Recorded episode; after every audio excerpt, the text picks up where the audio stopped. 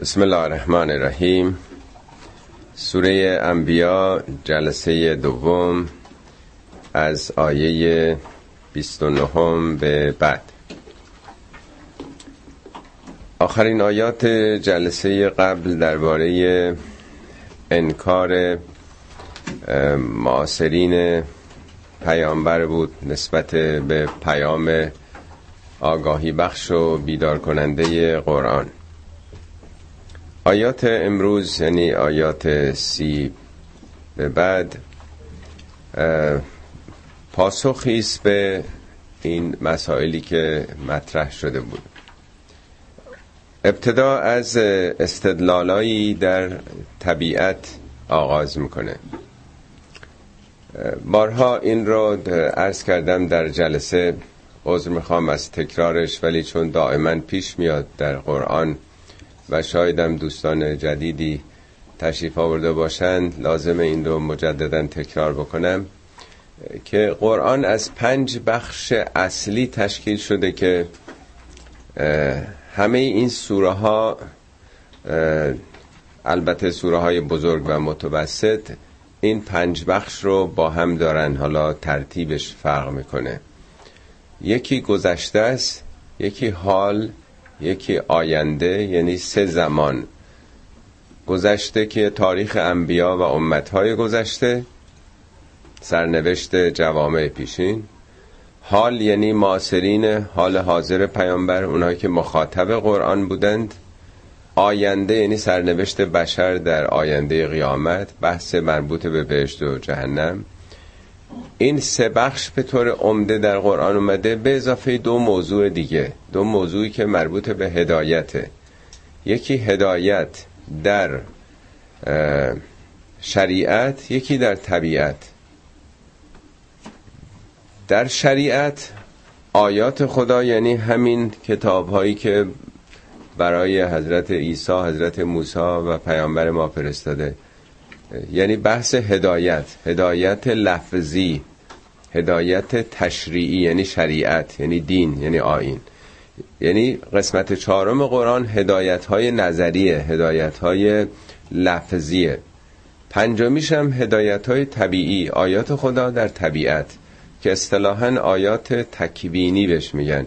حالا طبیعت یا در آفاق هستی یا در انفس خودمون وجود خودمون. این دو بخش هم جنبه هدایتی داره در دو زمینه. حالا اینجا بعد از اون بخش دوم که مربوط به معاصرین پیامبره میاد رو بخش چهارم. از آیات خدا در طبیعت نشانه میاره. ما معمولا می‌خوایم مخالفین رو قانع بکنیم بحثای کلامی می‌کنیم بحثای فلسفی می‌کنیم. می‌خوایم به صورت اقلانی بهش اثبات کنیم. ولی قرآن در عین حالی که از این شیوه اقناعی هم استفاده می‌کنه گهگاه گهگاه که چرد شود خیلی هم بیشتر از بحثای اقلانی وارد طبیعت میشه. آیات خدا رو نشانه های خدا رو در طبیعت ارائه میده. اینجا چهار نشانه خدا رو یکی در آسمان یکی در زمین یکی در کوه ها و یکی هم در جهان کهکشان آسمان ها به ما ارائه میده. از همینجا آغاز می‌کنیم. آیه سیوم. اولم یر الذین کفرو آیا اون کسانی که انکار کردند کفر یعنی نادیده گرفتن حقیقتی رو پوشوندن آیا اینا ندیدند؟ دیدن منظور دیدن با چشم نیست یعنی توجه نکردند. نگاه نمی کنند. اندیشه نمی کنند. به چی؟ که ان السماوات والارض کانتا رتقن. که آسمان ها و زمین اینها رتق بودند. حالا توضیح میدم رتق یعنی چی؟ ففتقناهما. ما این دوتا رو فتقشون کردیم. رتق و فتق که شنیدین؟ تو فارسی هم میگه رتق و فتق امور. اینم از همین آیه گرفته. معمولا تو فارسی می‌خوان بگن کارا رو منظم کرد ترتیبش داد میگن رتق و فتقش کرد. باید کارا رو رتق و فتق کرد. رتق یعنی چیز بسته یا پارچه ای رو که پاره شده بدوزند. هر نوع رخنهی رخنهی هر نوع شکافی در هر چی پیش آمده سامان بدن. این رو به همون وحدت اولیه برسونن. این میشه رتق رتق یعنی بسته. فتخ هم یعنی برعکسشه. یه جای آدم کامبار بگیره نخو بکشه باز میشه. یا یه پارچه رو پارش بکنه. فتخ میشه پس باز کردن. رتق و فتخ یعنی بستن و باز کردن. آسمان ها و زمین بسته بوده. ما بازش کردیم. من در المنجدم موارد مختلف دیدم. خدمتون اینن میگم که اولین معنا رو کاملا بش واقف بشین. در مورد رتخ میگه همین شکافتگی پارچه رو دوختن ترمیم و اصلاح کردن. رتق فتخه هم یعنی اختلافات شکاف دو گروه که با هم دشمنی دارن آدم آشتی بکنه بینشون آشتی بده. هر چیزی رو که بسته باشه باز کنن. اما فتق معنای برعکسه. باز کردن یه چیزی. مثل انتشار بوی عطر. یه چیزی باز میشه دیگه. یا میگه مردی که به سخن میاد. میگن تا مرد سخن نگفته باشد ای به هنرش نگفته باشد. وقتی شروع می‌کنه به بیان میگن فتق در واقع. یا پادشاهی که دست قدرتش بازه بهش میگن فتیق یک نوع گسترشه. زمین باز و گسترده. یا صبح که نور همه جا رو می‌گیره منظور بام داده. رتق و فتق پس دو فعل متضاد هست. حالا یعنی چی؟ آسمان ها و زمین بسته بودن خدا بازشون کرده. عمدتا مفسرین میگن خب در زمستان زمین و آسمان بسته است دیگه. زمین خشک سرد افسرده است. مثل اینکه بسته شده گیاهی ازش بیرون نمیاد هیچ جا سبز و خورم نیست. آسمانم نمیباره ابرها میان میرن ولی نمیباره. در فصل بهاره که انقلابات جوی آغاز میشه آسمان میباره زمینم از اون یخبندان خارج شده زمین نفسی می‌کشه شکاف برداشته. این باران رو در دل خودش جا میده و سبز میشه طبیعت. یعنی آیا نمی‌بینید این تغییر حیات بهاری رو؟ کی این رو باز کرده؟ اینی که بسته بوده در خودش بوده. میگه خداوند فالق اصباه صبح رو هم باز می‌کنه دیگه شبه که بسته است. یا فل... الذی فلق الحبه خدا حبه رو دانه رو دانه رو باز می‌کنه دیگه. یه استعدادی در درون یک دانه هست. دانه گندم دانه هر گیاهی. تمام استعدادا ژنهای او حامل اینه که این تبدیل به یه درخت بزرگی بشه. کی این رو که بسته بازش می‌کنه؟ پس تنها نمیشه گفت که در فصل بهاره که طبیعت از حالت بسته بودن ناگهان باز میشه مثل اینکه انبساط پیدا می‌کنه. همه چی سبز و خورم میشه رشد و نمو می‌کنه. در زمین های مختلف این رو میشه گفت. بعضی از این آیه استفاده کردن گفتن درست ظاهرش به طبیعت ارتباط پیدا می‌کنه طبیعت بهاران. ولی کل جهانم وقتی که از یه نقطه ای از بیگ بنگ آغاز شد ابتدا هیچ بود دیگه. از یه نقطه آغاز شد میشه رتق کی بازش کرد ناگهان؟ ذرات اولیه به وجود آمدن عناصر ابتدایی و بعد یواش یواش کهکشان ها و ستاره ها تا به جهان امروز رسید. اینا که از نظر علمی بدیهیه که جهان از یه نقطه آغاز شده با یه انفجار بزرگی. خب اینم یه ردخ و فتخ دیگه در یه مقیاس بالاتر.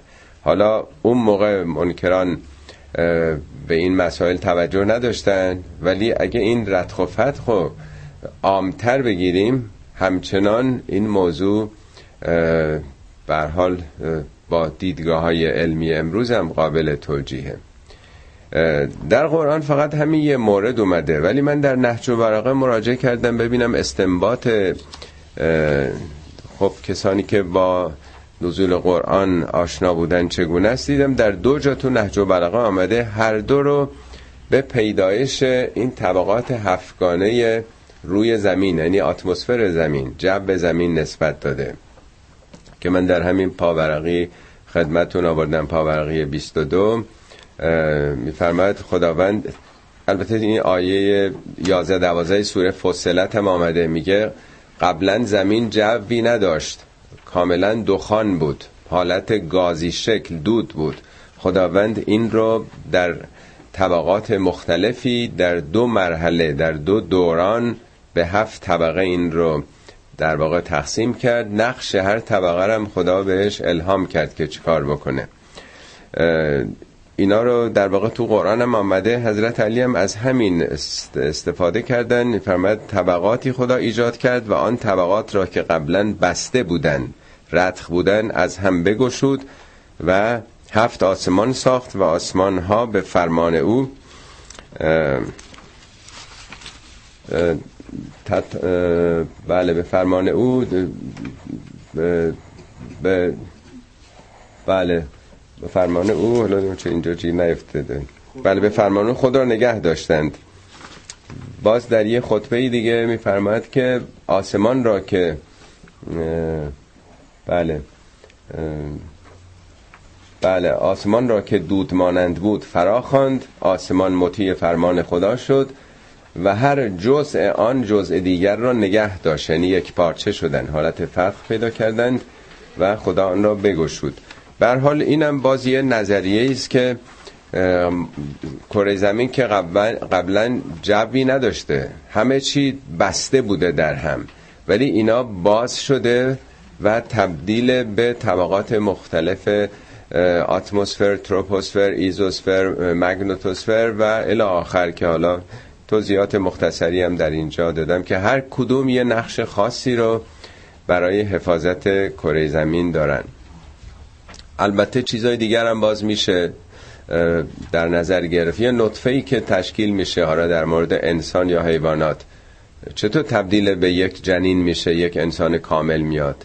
این اطلاعات این دی ان ای کجا هستش؟ این ساختمان پیچیده ژن و این عظمت های اطلاعاتی که در این دی ای وجود داره اینا مگه غیر از اینه که بسته است ولی اینا باز میشه و تبدیل به یک انسان میشه. به حال در زمین های مختلف میشه این پدیده رو دنبال کرد. به حال اینجا حالا به هر معنایی بگیریم. میگه اینا توجه نمی‌کنن که کی از بسته بودن جهان رو آفریده. به تعبیری که در سوره نملم خوندیم در مورد قوم سباس که خورشید رو میپرستن میگه چرا خورشید رو میپرستید؟ آیا اون خدایی رو که نمیپرستند الذی یخرج الخبء فی السماوات و تمام پوشیده و پنهانی ها رو اون چیزایی که بسته و پوشیده است مثل قنچه باز می‌کنه مثل دانش شکوفا می‌کنه. همه چیز رو خداوند در نظام خاص خودش کمال بخشیده بالا آورده شکوفان کرده. از این اشارات در قرآن فراوانه. خب ما این رو باز کردیم و جعلنا من الماء کل شیء هی و ما از آب هر چیزی رو زنده کردیم. خب اگر اون مثال طبیعت بگیریم بر حال با باران بهاریه که طبیعت با رتق و فتقی که انجام شد زنده شد سبز و خرم شد. در جهان هستی هم همینطور. حیات از آب به وجود آمده. بعد از Big Bang اتفاقی افتاد موقعی که این ترکیب اکسیژن و هیدروژن اتفاق افتاد آب پدید آمد. آب در جهان کمیابتر از طلا الماس در کره زمینه. انقدر نایابه بزرگترین حلال جهانه. در قرآن هست و من الماء کل شیء هی همه چیز از آب حیات پیدا کرده. ما الان بیش از 90 درصد وجودمون آبه. حتی استخوانمون 5 درصد اونم آب داره. مغزمون که تا 95 درصد در آبه اصلا یه موتوریست که تو آب داره کار می‌کنه. یا در جای دیگه میفرماد و کان عرشه علی الماء عرش خدا بر آب عرش یعنی نظام مدیریت خدا نظام حیاتی روی آبه آب عامل حیاته در هر یک از این مثالهایی که بنده عرض کردم چه هفت آسمان چه خود بیگ بنگ و تحولات بعد از اون یا طبیعت بهاری همه چی موکول به آب هستن عامل حیاتیشون آب هست. افلا یومنون ایمان نمیارن؟ یعنی به این اصل و پایه اساسی حیات و تمام تحولات کمال آفرین نگاه نمی کنند این یه مثال. دوم و جعلنا فی الارض رواسیه. ما در زمین لنگرهایی قرار دادیم. این نه بار در قرآن اومده. قرآن کوه ها رو لنگر زمین معرفی کرده. جبال رو. ببینید یه کشتی وقتی که بخواد در یه بندرگاهی متوقف بشه لنگر میندازه. برای اینکه امواج این بر اونور نبرنش. لنگر کشتی رو ثابت نگه میداره. کوه ها در قرآن میگه مثل میخ اوتاد. اوتاد جمع وتد یعنی مثل میخ. مثل میخ قاره ها رو نگه داشتند. البته قاره ها یه حرکتی دارن ولی در طول میلیون ها سالی که ما نمی‌فهمیم. وگرنه این قاره ها خیلیشون به هم چسبیده بودن. جوری نیست که خرابی به بار بیاره. وقتی در طول میلیون ها ساله احساس نمیشه. سالی چند سانتی متر یا چند متر مثلا تکون می‌خورن. اینا اصلا محسوس نیسته و این کوه ها به همین نسبتی که بالای زمین ارتفاع دارن پنجه انداختن روی قشر مذاب زیرین. بنابراین نگه داشتن این قاره ها رو خشکی ها رو. زمین این قشر جامدش. بارها ارز کردم از زخامت پوست سیب روی سیب نازکتره. پوست سیب چقدر زخامت داره؟ قشر جامد ما از اینم نازکتره. روی اقشار مذاب زیرین. بنابراین این ممکن بود این برونبر بره و دائما هم زلزله به وجود می آمد میگه ما لنگری قرار دادیم در زمین ان تمیده بهم که مبادا شما رو حرکت بده. تمیده از همون امتداد میاد دیگه. مد. مد یعنی چی؟ امتداد دادن دیگه. شما رو بکشه این بر بر ببره. حالا بعضیا تمیده رو به معنای لرزوندن گرفتن که شما رو نلرزونه یا زمین رو نلرزونه. یعنی همون زلزله. حالا البته زلزله میاد ولی هر سالیان دراز با ریشتر کم. ممکن بود هر روز زلزله بیاد. به مراتب هم قوی تر چیزی نمیموند. پس یک وسیله آرامشی قرار داده که این پوسته ها قشر جامد زمین بمونن. اتفاقا همین رو هم باز تو نهج و براغه دیدم. حضرت علی هم به همین اشاره کردن. میگن که کوه را در هوا برافراشت یعنی کوه شامخ گرفته بالا و بن آنها را در آب فرو برد در عمق اقیانوس ها و آنها را از زمین های هموار و پست برکشید. زمین تنها دشت نباشه. و در اقتار زمین فرو کرد کوه را. قله ها را برافراشت و بلندی هایش را به اطراف کشید. و این کوه ها را ستون های زمین گردانید و چون میخ در زمین فرو کرد. اینه در نه تا آیه قرآن این آمده. و زمین را که جنبان بود می جنبید لرزش داشت. زمین که جنبان بود آرامش یافت تا ساکنان خود را نلرزاند و بار خود نریزد. یعنی اون مواد مذابی که در داخلشه بیرون نریزه و از جای خود به جای دیگر منتقل نشود. یعنی قاره ها حرکت نکنند. خب اینم وضعیت کوها و جعلنا فی الارض رواسی ان تمیده بهم. و جعلنا فیها فجاجا سبلا لعلهم یهتدون. خب حالا خدا می‌تونست قله ها رو انقدر مرتفع بیافرینه. یعنی این چین و چروک و چین و شکنهای زمین انقدر بلند باشن مثل کوههای هیمالیا که کره زمین رو تماما این چین و چروکا گرفته باشن و کسی هم نتونه از این ارتفاعات عبور بکنه. می‌تونه ارتفاعاش به جای حد اکثر 7 هزار متری که الان هست بشه 17 18 هزار متر. کی دیگه می‌تونست از اینا عبور بکنه؟ و اصلا ارتباط انسان ها با هم مقدور نمی‌شد. تمدن ها با هم ارتباط پیدا نمی‌کردن. راهی به وجود نمی آمد همه محبوس بودن در اون محدوده خودشون. ولی دره ها که به وجود آمده راه های ارتباطی رو فراهم کرده. فجاجن سبلن اینها رو به عنوان راههایی لعلهم یهتدون برای که راهیابی بکنن. برن این ورون بر این هدایت به معنی هدایت شرعی نیست. راهیابی بکنن. با هم ارتباط برقرار بکنن. این حالا رو پوسته جامد زمین بود آیه دوم. سوم. و جعلنا السماء سقفا محفوظا. سما و الف لام سماع معرفه است یعنی آسمان دنیا یعنی همین جو ما. آسمان رو برای شما یه سقف محفوظی کرده. دوازده سیزده تا آیه در قرآن که بارها صحبت کردیم درباره این پدیده هفت آسمان اومده.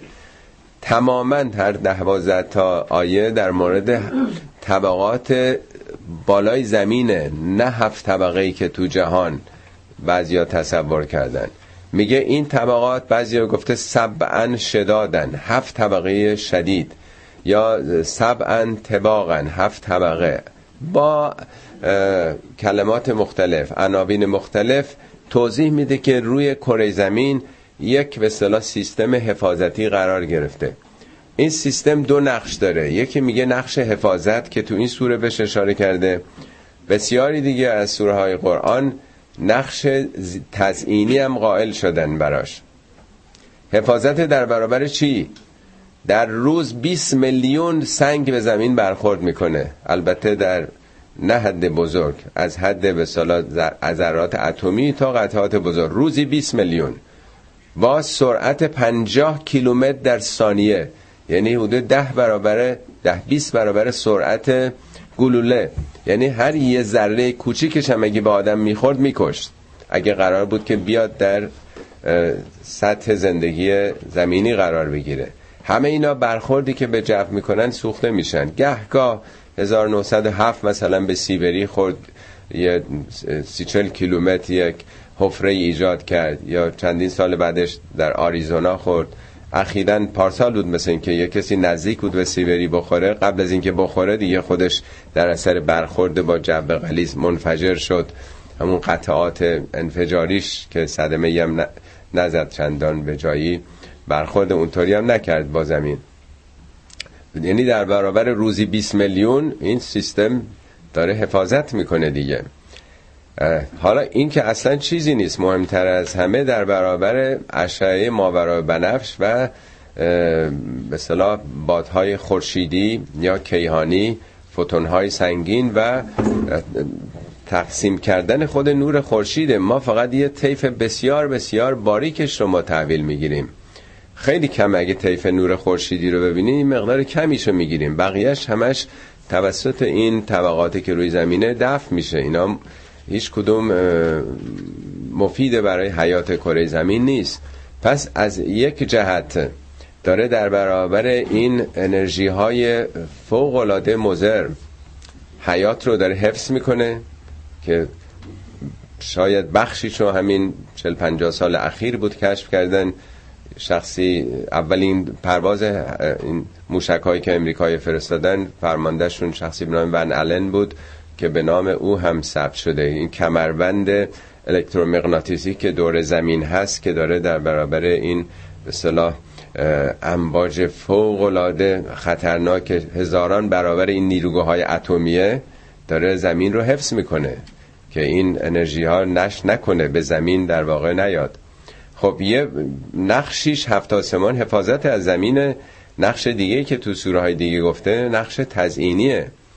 یعنی وقتی نور خورشید برخورد می‌کنه به این طبقات قلیز میشکنه این طیف نوری رنگ های از بنفش تا قرمز رو به خودش می‌گیره. ما محیط رنگی پیدا کردیم وگرنه بالاتر از این طبقه اوزون ایزوسفر. اصلا آسمان فقط سیاسفیده رنگین نیست. تمام پروازهایی که می‌کنن با موشک از اون بالا که میرن دیگه اصلا این رنگا رو نمی‌بینن.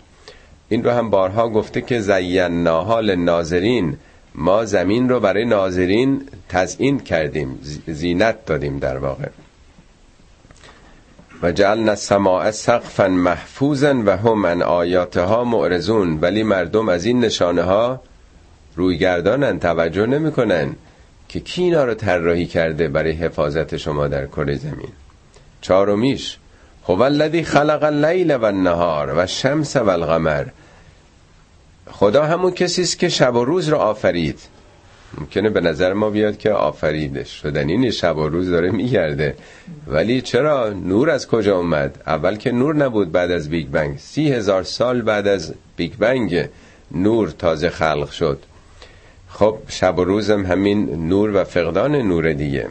و شمس و القمر کی خورشید و ماه رو آفرید. کلون فی فلک یسبهون که هر کدوم اینا در فلک فلک یعنی در یه مداری.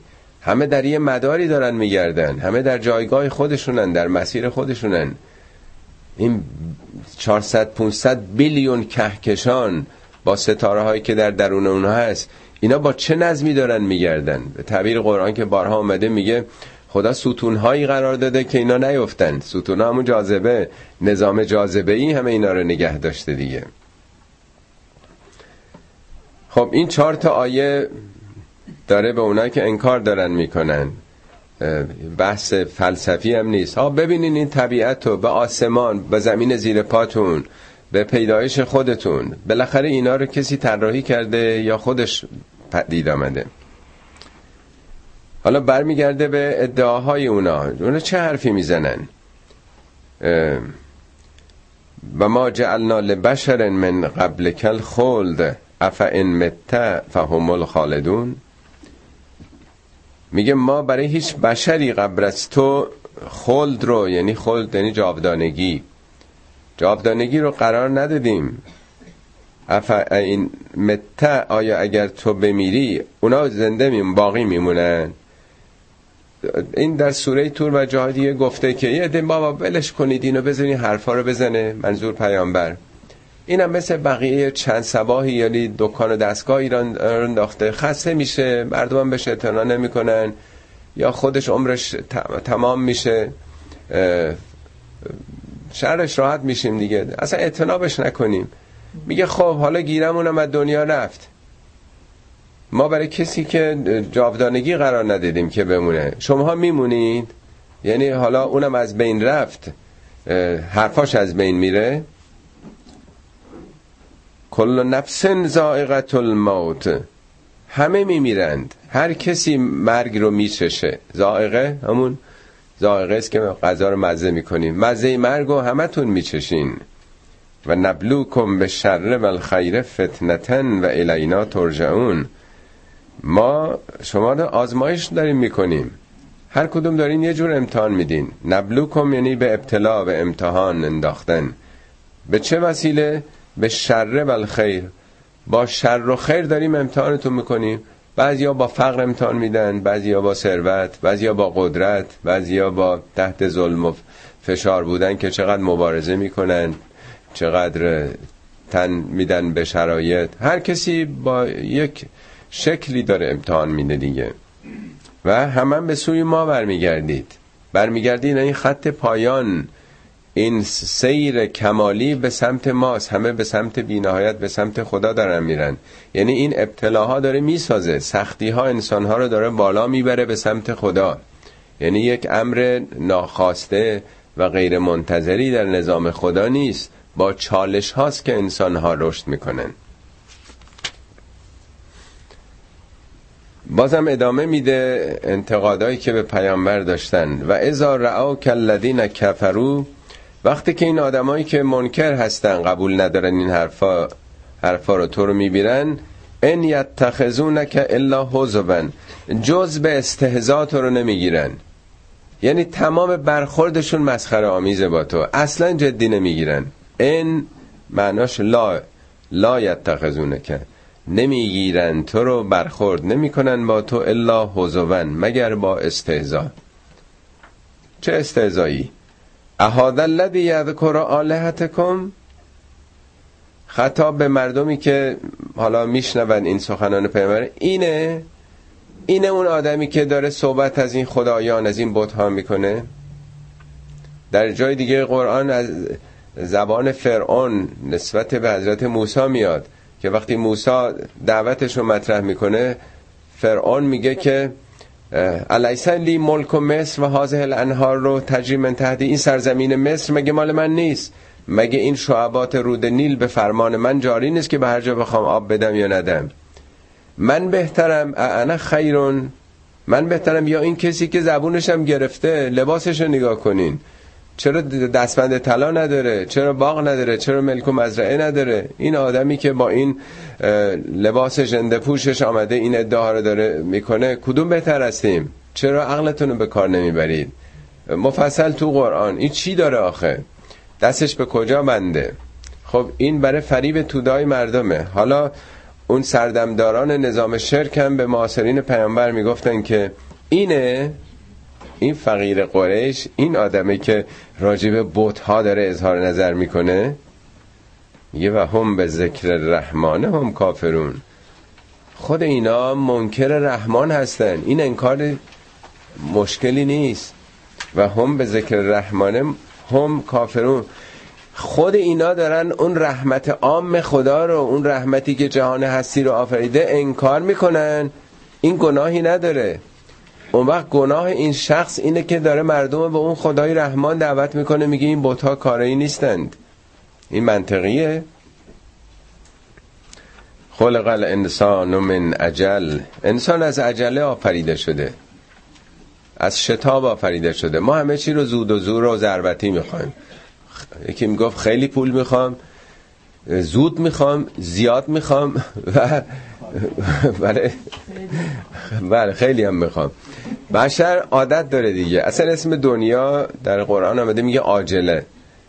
من یورید عاجله هر که عاجله رو اراده بکنه. چون همه چیش زمانا سریعه فوریه.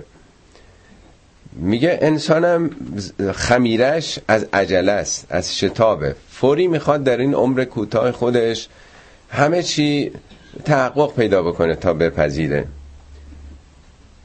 خلق الانسان من عجل کم آیاتی. به زودی آیاتمو بهتون نشون میدم. فلا تستعجلوا. اینقدر عجله نکنید. طلب شتاب نکنید. آخه بارها تو قرآن اومده به پیامبر می‌گفته خب اگه راست میگی که این کارا موجب گرفتاری میشه عذاب میشه خب بیار دیگه. خب بیار زودتر بیار ببینیم چی میگی. ادعاتایی راست میگی بیار. یا می‌گفتن کی خواهد بود؟ راست میگی؟ بیار هی مرتب ان کنتم صادق. اگه راست میگین اگه راست میگین. با اینقدر عجله نکنید. خدا حلیمه. خدا که شتابی نداره. یه عمری به شما وقت داده. نظام خدا اینه که عمل خودتون دامنگیرتون میشه. خدا که مثل آدم زود عصبانی نمیشه یقه کسی رو بگیره. و یقولون متا هازل وعد ان کنتم صادقین؟ میگن خب حالا اگرم هست. حالا بفرمایید ببینم کی قیامت امسال میاد سال بعد میاد ده سال دیگه است. حالا چه فرقی می‌کنه که بدونیم کی میاد؟ بارها تو قرآن گفتی که خدا این رو پنهان نگه داشته. پیامبرم نمی‌دونه. برای اینکه آدم بدونه میگه خب می‌خواد ده میلیون سال دیگه بیاد خب الحمدلله به عمر ما که نمی‌رسه. پس ولش کن. فردا میاد دست پاچه میشه پس ما بیام هرچی انبال داریم بدیم به دیگران. یه عمل صالحی جمع بکنیم. نه این مهم اینه که انسان ندونه ولی رو وجدانش روی دانش وجدانی خودش بتونه تصمیم بگیره. لو یعلم الذین کفروا حین لا یکفون عن وجوههم النار ولا عن ظهورهم ولا هم ینصرون. لو یعلمو اگه می‌دونستند کیا؟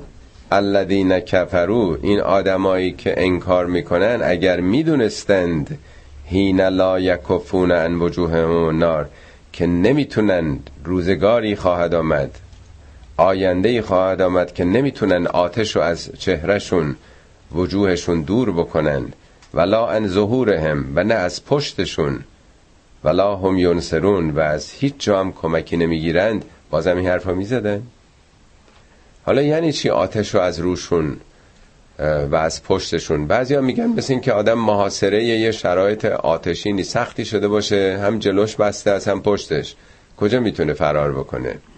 راه فراری نیست. چیزی شبیه این 9-11 که یه دی از همون طبقات بالا وقتی که آتش هست خودشون از اون بالا مینداختن طبقات نمی‌دونم چندم بود هفتاد هشتادم. بعضی ها اینطوری تعبیر کردن ولی نگفته که از مقابلشون یا از پشتشون. میگه وجوه وجوه یعنی رو صورت. اینا حالت متافور داره سمبولیک اینا. بارها اینا رو توضیح دادم. یه آیه قرآن میگه که اینایی که طلا و نقره رو انباشته می‌کنن از جریان اجتماع خارج می‌کنن. الذین یکنزون الذهب والفضه ولا ينفقونها فی سبیل الله. خرجش نمی‌کنن. ثروتی که در گردش باید باشه بر خودشون گنج می‌کنند میگه اینا رو بشارت بده به عذاب دردناکی. روز قیامت این طلا و جواهرا اینا داغ میشه. تکوا جباه هم به پیشونیشون زده میشه و به پهلوشون و پشتشون. آدم تعجب می‌کنه پیشونی چه گناهی داره؟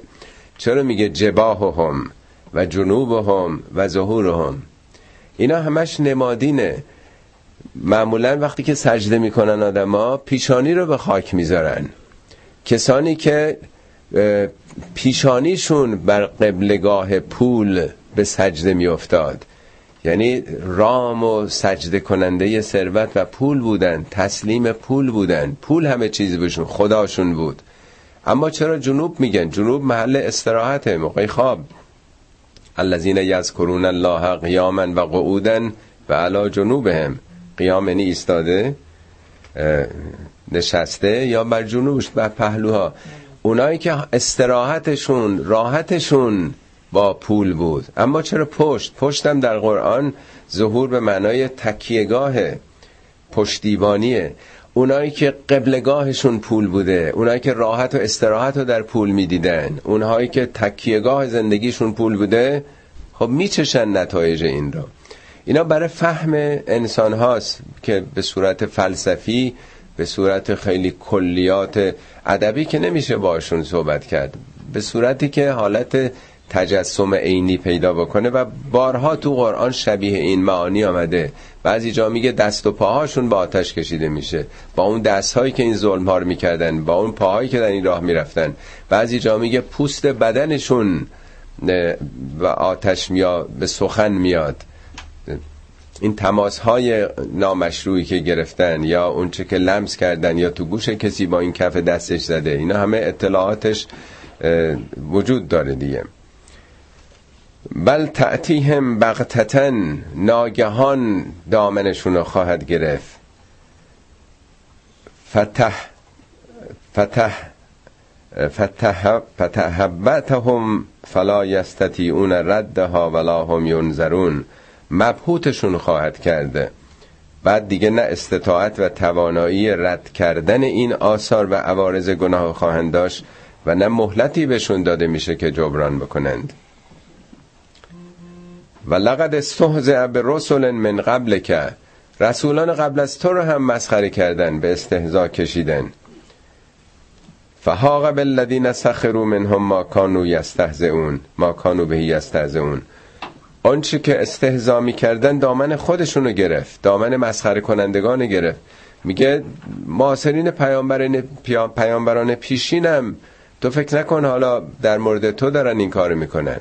همواره اونام مسخره می‌کردن. همواره اونام دست مینداختند ولی فهاق بالذین سخروا منهم. بر اونها تحقق پیدا کرد دامنشون رو گرفت. قل من یکلعوکم باللیل و النهار من الرحمن. بگو چه کسی بجز رحمان شما رو شبان روز داره حفظ می‌کنه؟ من اتفاقا این ترجمهش هم درست نکردم. بعد معناشو متوجه شدم. ترجمه خیلی درست نیست که اونجا آوردم. یکلعوکم یه بار در قرآن بیشتر نیومده نگاه کردم مترجمین دیگه هم به نظرم همه اشتباه کردن. ولی معنای یکلوکم مواردی که در اتحان کتاب های لغت من دیدم بذاریم براتون بیارم ببینیم معناش چقدر زیباست. این کتاب المنجده میگه کسی را یا چیزی را دائما مراقبت کردن. چشمی که در نظارت چیزی یا کسی خوابش نمی‌بره. یه مادری که مراقب بچهش اگه بیماره خوابش نمی‌بره. کسی که ستاره ای را با چشم زیر نظر می‌گیرد تا کی طلوع می‌کند. یا کشتی که به ساحل داره نزدیک میشه. پی در پی به چیزی نگریستن و حالتهای او را برانداز کردن. تمام مواردی که تو کتاب لغت آمده دیدم نمایانگر درست اون نقش مادری است که یک سر بچهش رو با نگرانی داره نگاه می‌کنه. در برابر خطراتی که بچه رو داره تهدید می‌کنه. میگه که به جز رحمان رحمان همون رحمت عام خداست که شامل همه میشه. میگه چه کسی به جز اون خدای رحمان که مهربانی رو هم او در دل مادر گذاشته از شما داره مراقبت می‌کنه با اون جبی که بالا سرتون گذاشته با اون سبز و خورمی که در طبیعت گذاشته با این نظامی که در کوه و دشت و همه جا گذاشته این نعماتی که همه وجودتون رو گرفته. کی, می... کی مثل او می‌تونه اینطور به شما بپردازه؟ من یک کن به لیل و نهار شب و روز نه یه وقت و دو وقت. خواب و بیداری نیست برای خدا. بل هم ان ذکر ربهم معرضون. نه مشکل اینا اینه که اصلا از یاد او غافلن. قبولش ندارن. چی داری به اینا میگی که چرا به رحمان؟ بل بلکه هم ان ذکر ربهم معرضون. این که خدا اربابه خدا صاحب اختیاره اینا بوتا رو رب می‌دونن. اینا بوتا رو نماینده فرشتگان می‌دونن. کار رو سپرده شده به اونا می‌دونن. خدا رو به عنوان الله قبول دارن نه به عنوان رب. اون ربوبیت رو اینا منکر هستن. بربری میگن خدا رحمانیتی به ما نداره. رحمانیت به ما مشکلات و گرفتاری ها برای بتها داریم قربانی می‌کنیم. اونا مشکلات ما رو دارن حل می‌کنن. دلشون برای ما برحمی خدا بله هست برای جای خودش. مگه جوامع دینی امروز ما هم غیر از اینه؟ مشکلاتی وقتی پیش میاد سراغ کی میرن؟ شفاعت کیا رو می‌خوان؟ به کدوم امام زاده دخیل میبندن؟ آیا نسل امروز هم قبول داره که رب اصلی همون الله رحمان همونه هر رحمتی هست از اون میاد؟ یا همچنان صلیب عیسی رو می‌کشیم یا هزار جور شفاعت و توسل به بندگان دیگه می‌کنیم؟ ام لهم آلهتون تمنعهم من دوننا آیا اینا خدایان دیگه ای واقعا دارن که در برابر ما مانع اونا میشن؟ اگه سیلی زلزله اگه مشکلاتی بشه قدرت خدا حاکمه دیگه. اینا می‌تونن جلوی چیزی رو بگیرن؟ لا یستطیعون نصر انفسهم. اونها فرشتگانی که شما اونها رو گرداننده جهان می‌دونید اونا نمی‌تونن حتی به خودشون هم کمک بکنن. اونا هم بندن. ولا هم منا یصحبون از جانب ما هم مورد حمایت و تایید قرار نمی‌گیرن. مصاحبت با چیزی ملزم شدن حمایت کردن پذیرفتن. یعنی اون نیروها رو ما قرار دادیم. اونا که کاری خلاف نظام ما نمی‌تونن انجام بدن. بل متعنا هؤلاء و آباءهم حتی طال علیهم الامور. مشکل از کجا ناشی میشه؟ ما اینا رو بهرهمندشون کردیم. ما نیومدیم جون کسی رو بگیریم رزقش رو بگیریم نونش آجر بکنیم. برخلاف اونچه که تو دنیا هست. چون منکره چون مخالفه چون ضد خداست. بلکه متعنا بهرهمندشون کردیم. متا دادیم. نه تنها خودشونو پدرانشونم. متعنا هاولا و آباهم تا کی؟ حتی طال علیهم الامور. عمرشون هم طولانی شده. یعنی هم از نظر کیفیت کیفیت زندگی دارایی ها و هم کمیت. یعنی عمر. ما نه جانشونو گرفتیم نه مالشونو. به خاطر این افکار. حتی طال علیهم الامور افلا یرون انا نأت الارض ننقصها من اطرافها؟ افهم الغالبون. آیا نمی‌بینند که ما به سراغ زمین میایم اونا معتقد بودن که خدا آفریدگار آسمان هاست زمین رو به فرشتگان سپرده. میگه نه ما ایم که سراغ زمین میایم زمین تحت نظارت و اداره ماست. ننقصها من اطرافها. این یه اصطلاح خاصی است که عمدتا این برداشت رو کردن که شما اطراف خودتون می‌بینین قوم عاد و قوم سمود و قوم لوط و دیگران همه اطراف زندگی اونها بودن شهرهای اونها بودن. بارها در قرآن اومده که یمرون علیها به لیل لیل و نار. از کنارشون رد میشین خرابه های قوم لوط قوم عاد. میگه اطراف تو دین این که ناقص یعنی اونایی که راه خلاف و خطا رفتن از اطراف شما یعنی جریان کمال بخش هستی اینا رو حذفشون کرده. افهم الغالبون. حالا شما غلبه می‌کنید. اونا که از شما خیلی گردن کلفتر بودن به تعبیر قرآن میگه اشد منکم قوتن. خیلی از شما نیرومندتر بودن و آثارن. آثارشون هم در زمین خیلی بیشتر از شما بوده. و امروها اکثر ما امروها خیلی هم آبادانی کاخها دژهای خیلی بزرگتری هم داشتن. کجا رفتن؟ پیروز شدن. وقتی راه خلاف و خطا و خیانت و خسرانی گرفتن از هستی حذف شدن دیگه. شما پیروز میشین حالا. شاید هم بشه اینو به معنای ننقصه من اطرافها فرسایش زمین که هیچی کوه هم بالاخره فرسوده میشن. این همه اطراف خودتون می‌بینید. ولی بیشتر این برداشتی که کردن که کمی مبهمه البته این آیه. اینی که اقوام مجاور خودتون یا در روزگاران پیشین هیچ کدوم غلبه نکردن به رغم همه این خیانت ها قل انما انذرکم بالوحی. پیامبر بهشون بگو این حرفایی که من دارم می‌زنم این انذارهایی که دارم می‌کنم انذار یعنی هشدار یعنی اعلام خطر اعلام وضعیت قرمز. اینا که مال خود من نیست. اینا رو که من از جانب خودم به شما نمیگم. انما یعنی این است و جزی نیست که انذرکم بالوحی. من از طریق وحی الهامات خدایی است. من سخن اون رو دارم به شما منتقل می‌کنم.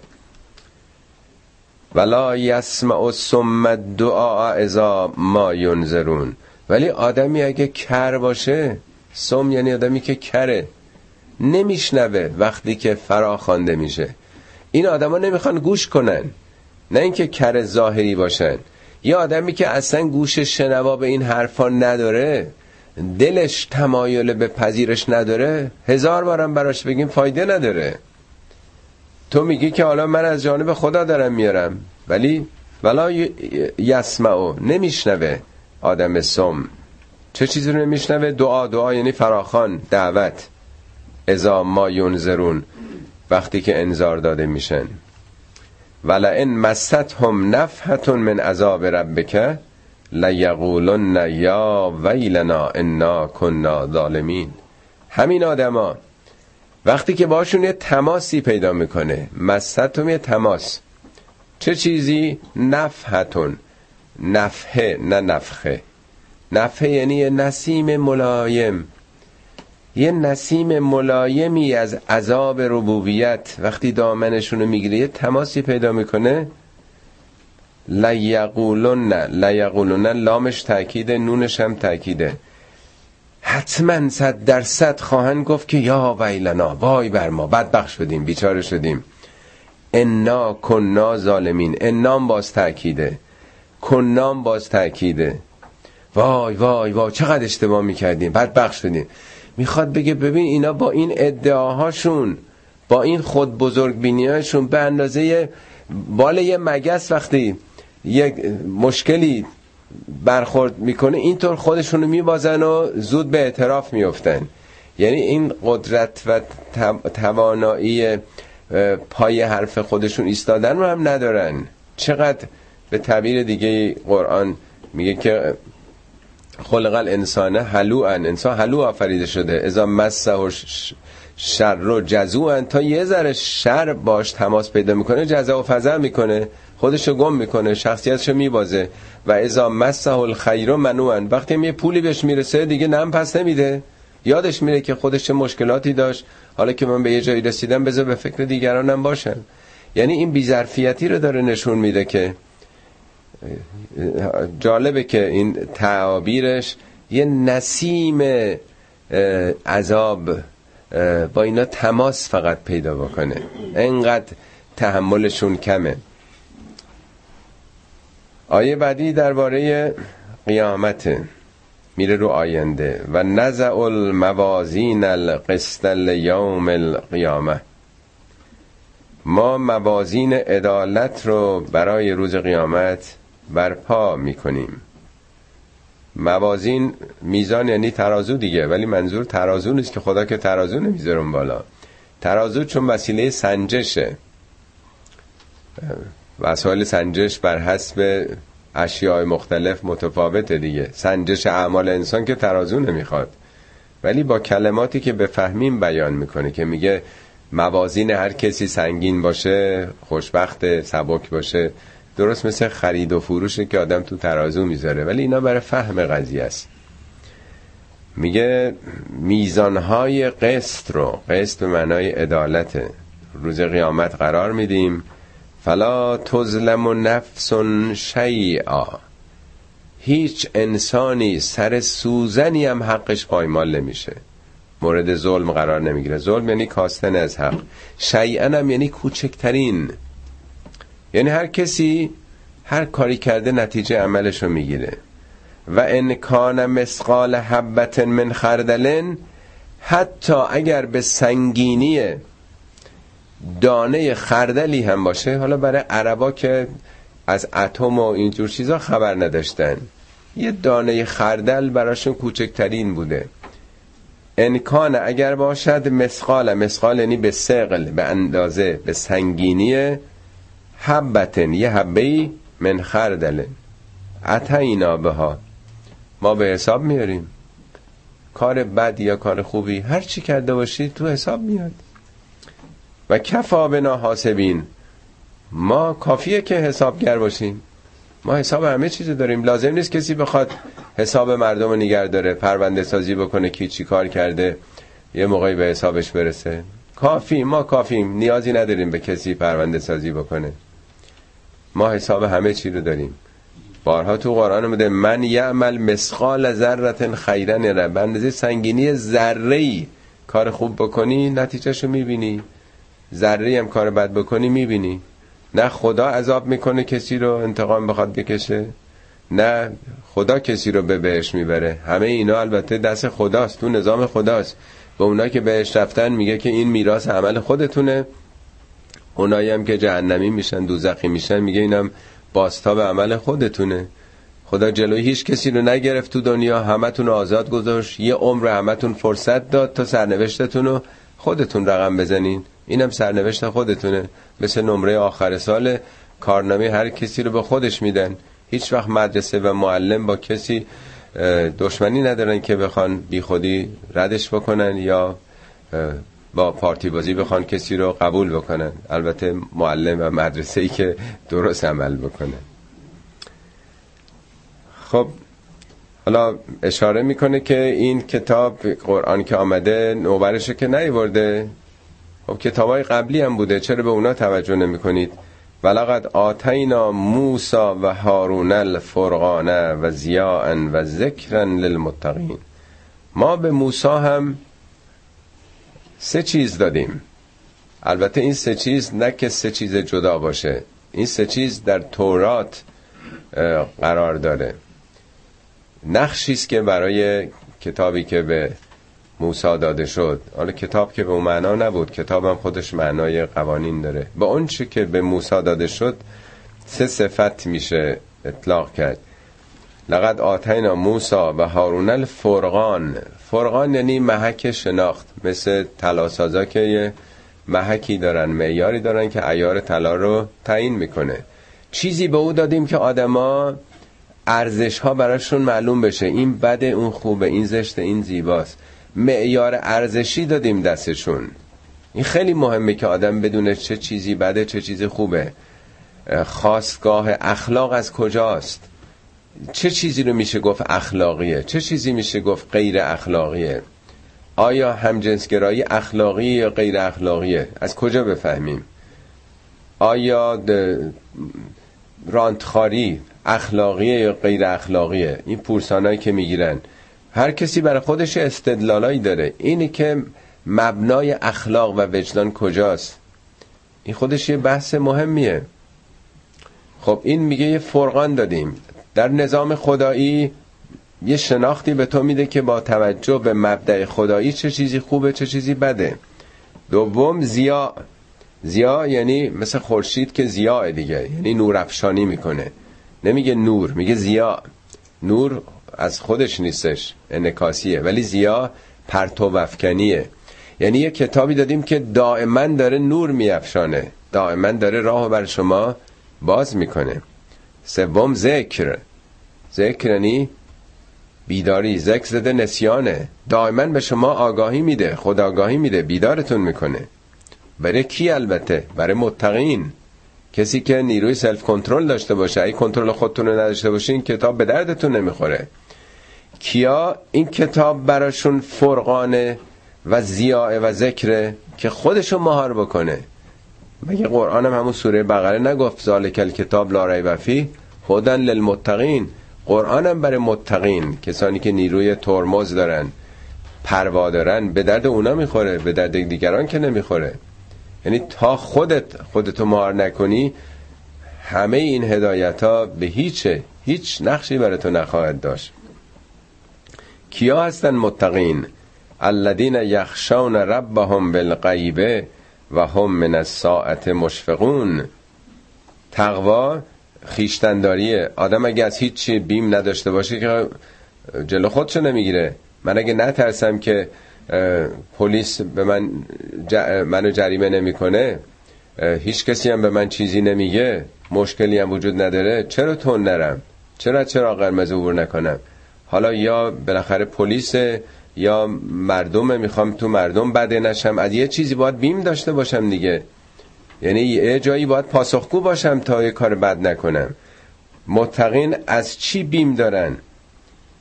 یخشون ربهم بالغیب. غیب یعنی در پنهانی. در کارای مخفی پنهانی بیم داره از خدا که یه حسابگری در جهان هست. یعنی وجدان دارن. وجدان یعنی در درونشون یه پلیسی هست. پلیس درونی نمی‌ذاره که این کارو بکنن. و هم من از ساعت مشفقون از ساعت قیامت اینها بیم دارن. شفقت دارن. یعنی دلش برای خودش میسوزه. شفقت بیمی است که ناشی از مهر و محبت دلش میسوزه که من چرا خودم رو تباه کنم عمرمو برای آینده. خب حالا این کتاب موسا با اون ویژگی ها و هازا ذکرون مبارکن انزلناه. حالا نوبت این قرآن شده. اینم مثل اون کتاب یه ذکره. یه ذکر مبارکه. مبارک یعنی پربرکت. برکت هم یعنی خیر دائم. یه روز دو روز نیست. برکه یعنی آبی که ثابته. آبی که مونده بهش میگن برکه دیگه. برکت به خیر همیشگی. یه سال و دو سال و صد سال و هزار سال نیست. این کتاب یک یادآوری پربرکتی است که انزلناه نازلش کردیم قابل درک و فهم شما کردیم. پایین آوردیم تا شما بفهمید. نه پایین مکانی پایین مرتبه‌ای برای فهم. افانتم له منکرون؟ همینطور به راحتی انکارش می‌کنی؟ همش دروغه تکذیب می‌کنی؟ صدق الله العلی العظیم.